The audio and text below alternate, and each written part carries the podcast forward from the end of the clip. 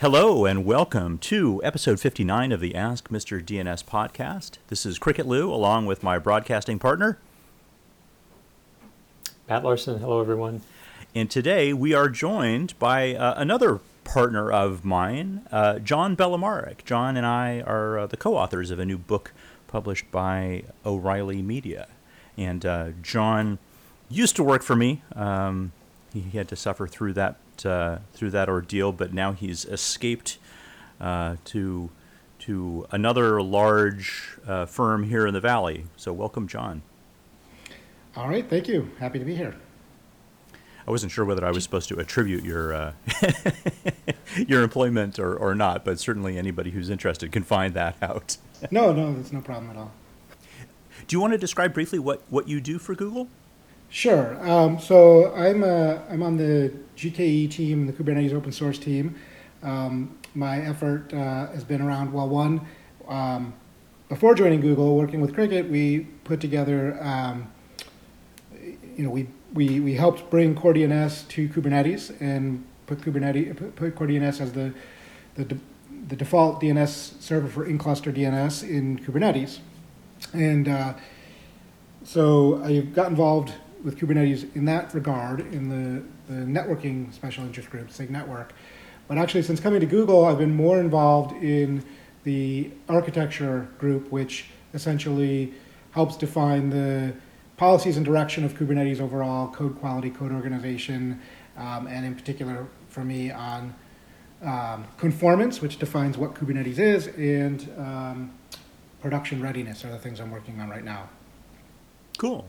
So so maybe it's worth saying, since our audience is mostly a, um, uh, a DNS focused audience, that Kubernetes is a sort of container orchestration system, right? That's correct. Yep.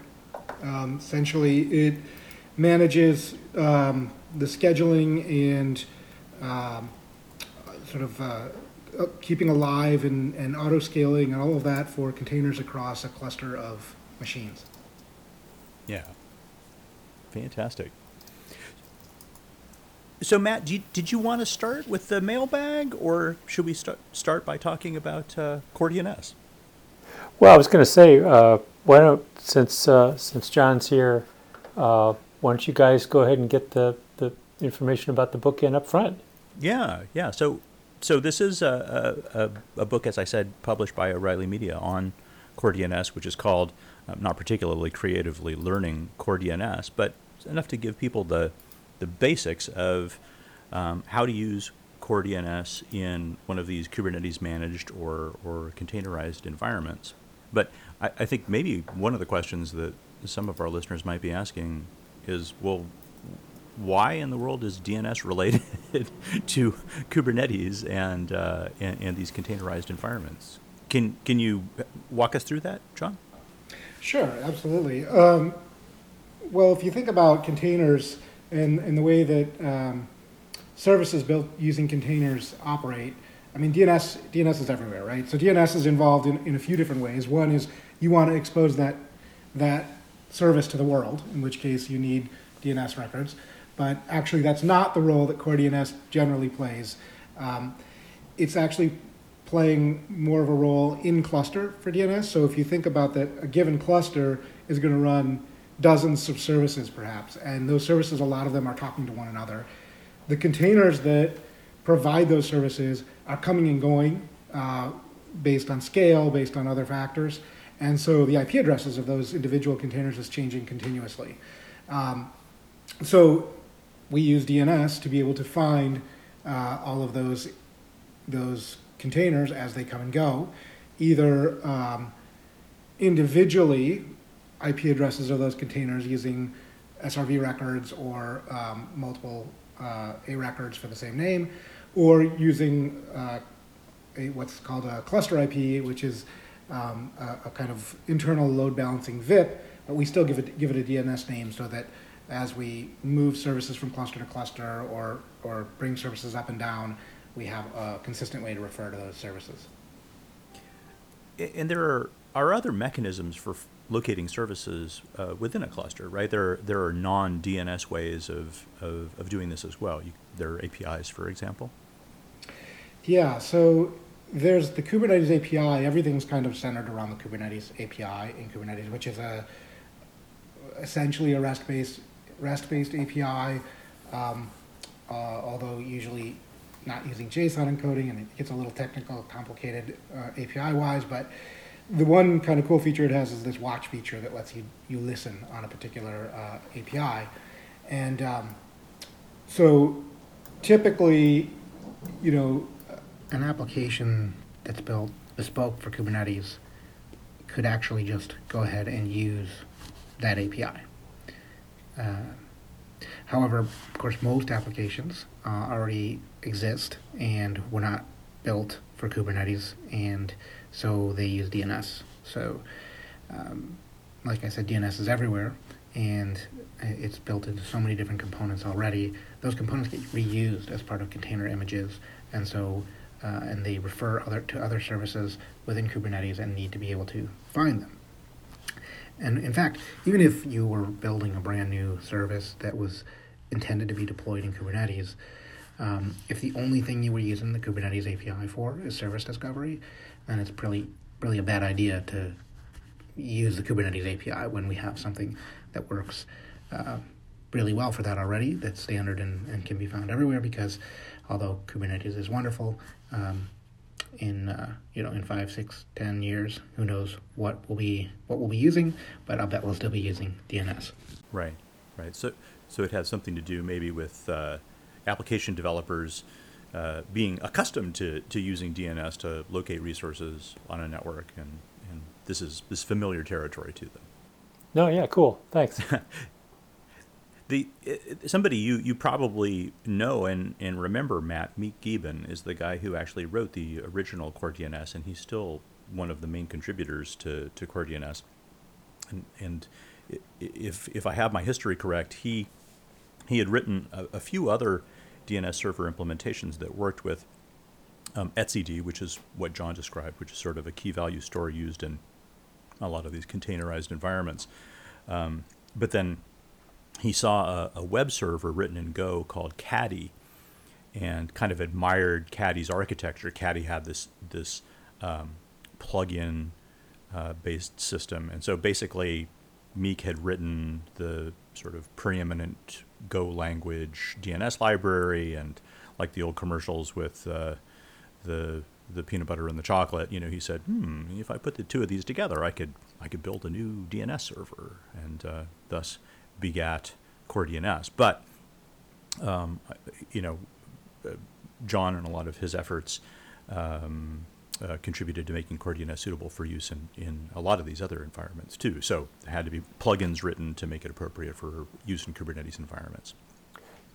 Yeah, I've, I've done just a little looking at CoreDNS, and it, it's really cool. The the plugin architecture is uh, especially cool. It reminds me a little bit of the Unbound prototype that uh, that Dave Blacka did uh, at VeriSign back in oh mid mid two thousands, probably mid to late two thousands.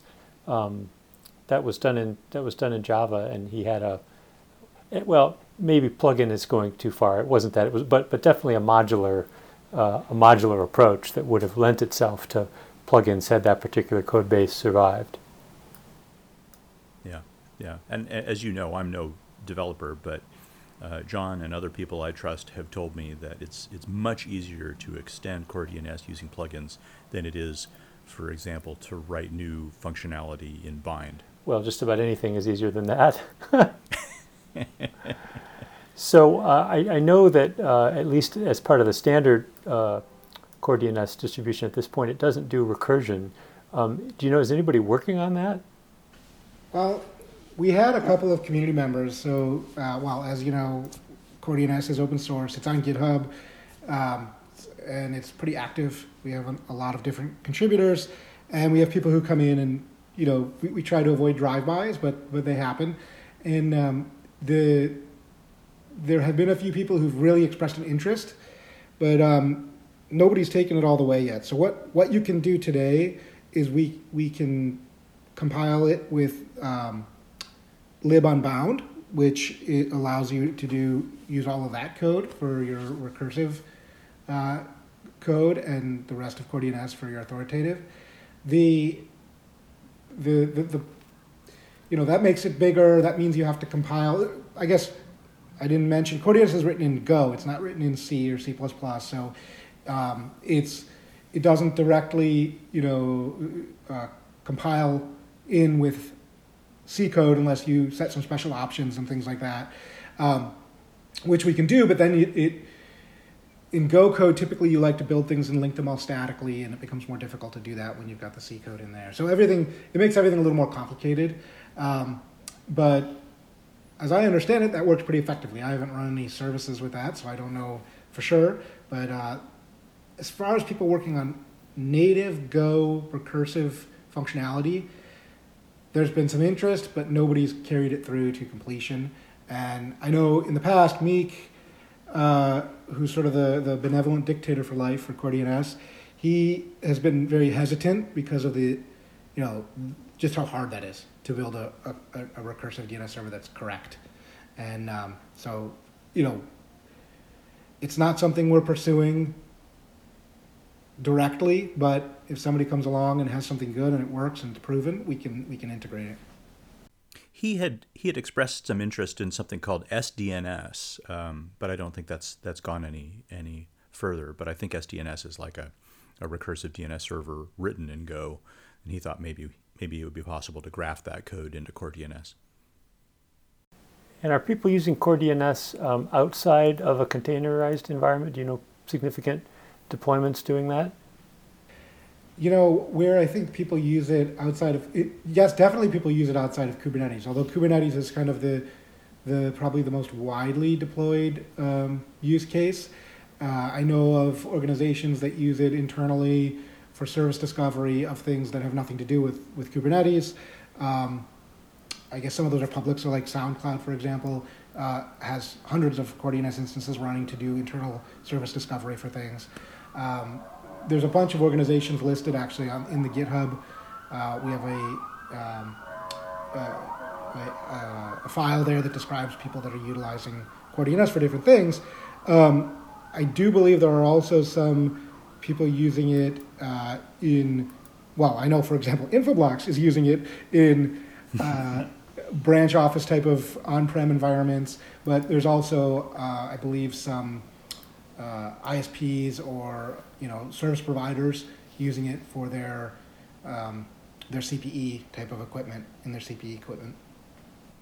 Yeah, we, we use it, Matt, um, in our, our cloud-based secure recursive service. So it's a, a service called BloxOne Threat Defense, and basically it's you know uh, secure recursive DNS in the cloud. So you send us a query, and if it uh, corresponds to an IP address that we think is going to cause you some problems or uh, what have you, then then we'll direct you somewhere other than the, the correct destination. But sure, but I was going to say with its filtering rewrite rules, it's perfect for that. Yeah, yeah, exactly. So um, it, it, it, it, turns out that CoreDNS is actually flexible enough to be useful both in the cloud part of it and in the client part of it. So we use um, CoreDNS down um, at the on the client side. So if you're running, for example, our, our BloxOne endpoint, um, it's it's responsible for tagging upstream queries with uh, identifying information about the client, so we know which policy to apply to you. And so, uh, if we detect, for example, that your machine is infected, we can we can identify which machine it is that's inf- infected, which you couldn't do with a, a uh, raw, naked uh, DNS query. Um, but since you're carrying that sensitive information, in addition to, to slapping the sensitive information onto to the query, you also want to protect that. So we, we send that over TLS, and, and CoreDNS is perfect for both adding the identifying information and then also sending it over TLS into the cloud. And then up in the cloud, we have corresponding CoreDNS instances um, and of course we have to have the ability to horizontally scale them because we can have a lot of clients sending us queries all at the same time. And then those will strip that identifying information off um, look up the, the applicable policy and, and all the rest. So it's it's it's it's a very flexible piece of code for um, you know, as evidenced by the fact that it, it actually works in both of those very very different environments. Cool did you guys want to say anything else about the book or about CoreDNS or Kubernetes or? Well, we'll say that, that you should buy the book because it will change your life. Okay. Yes, we would love that. And it has a fish on the cover. Yeah. Did you have any say into the O'Reilly animal? no, I. It's funny because initially, um, I I had a I had a, a galley, I guess, or a, of the of the book, and I I showed it at, at some meeting, and somebody said, "Oh, that's a smallmouth bass." on the cover, and I said, "Oh, really? A smallmouth bass?" And so I, I looked it up, you know, Googled the uh, the basic information about a smallmouth bass, and one of the first things that popped up was that one of the most effective lures to use with smallmouth bass is crickets. and I thought, Oh. I thought, man, I'm being punked by my by my publisher. it turns out it's actually not a, a smallmouth bass. Um, it's a comber fish. I don't know what a comber fish is, but uh, according to the colophon, it's a saltwater fish found in the Mediterranean and Black Seas. It's it's a. it's a I'm little sure there are crickets that it could eat there too. I'm sure there are there are Mediterranean and Black Sea crickets that uh, it's probably it's probably fond of. Cool. Well, congratulations on the book. That's uh, that's a big deal. I'm happy for you guys. Yeah, thanks, Matt. Well, should we go to well, the should we go to, go to the mailbag? Oh, great hosts think alike. Fantastic. Yeah, let's do it. All right. Well, the mailbag's a little slim, not surprisingly, but uh, we we do have an email from Shane Kerr, uh, friend and former coworker of mine at Dyn, and um, he says, "Hello, Mr. DNS, longtime listener, first-time caller."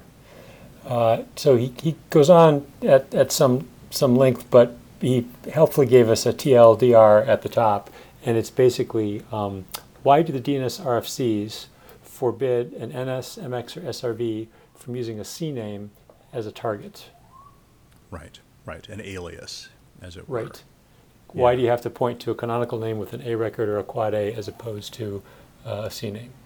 Right. And we had a we had a brief discussion of this uh, before we um, before we began recording, and, and one of the things that I sort of distantly remembered, probably from writing the very first edition of DNS and Bind, was that um, uh, if you if you think about the way that MX records are processed by mail transport agents, um, if you're let's say an intermediate mail transport agent, maybe you're one of three and you're the one with the intermediate preference, and you get a piece of, of email, you're supposed to look up the MX records, and then you're supposed to look for yourself in that list of MX records, right? And if you're in the list of MX records, obviously you don't want to send the mail to yourself because that's a mailing loop.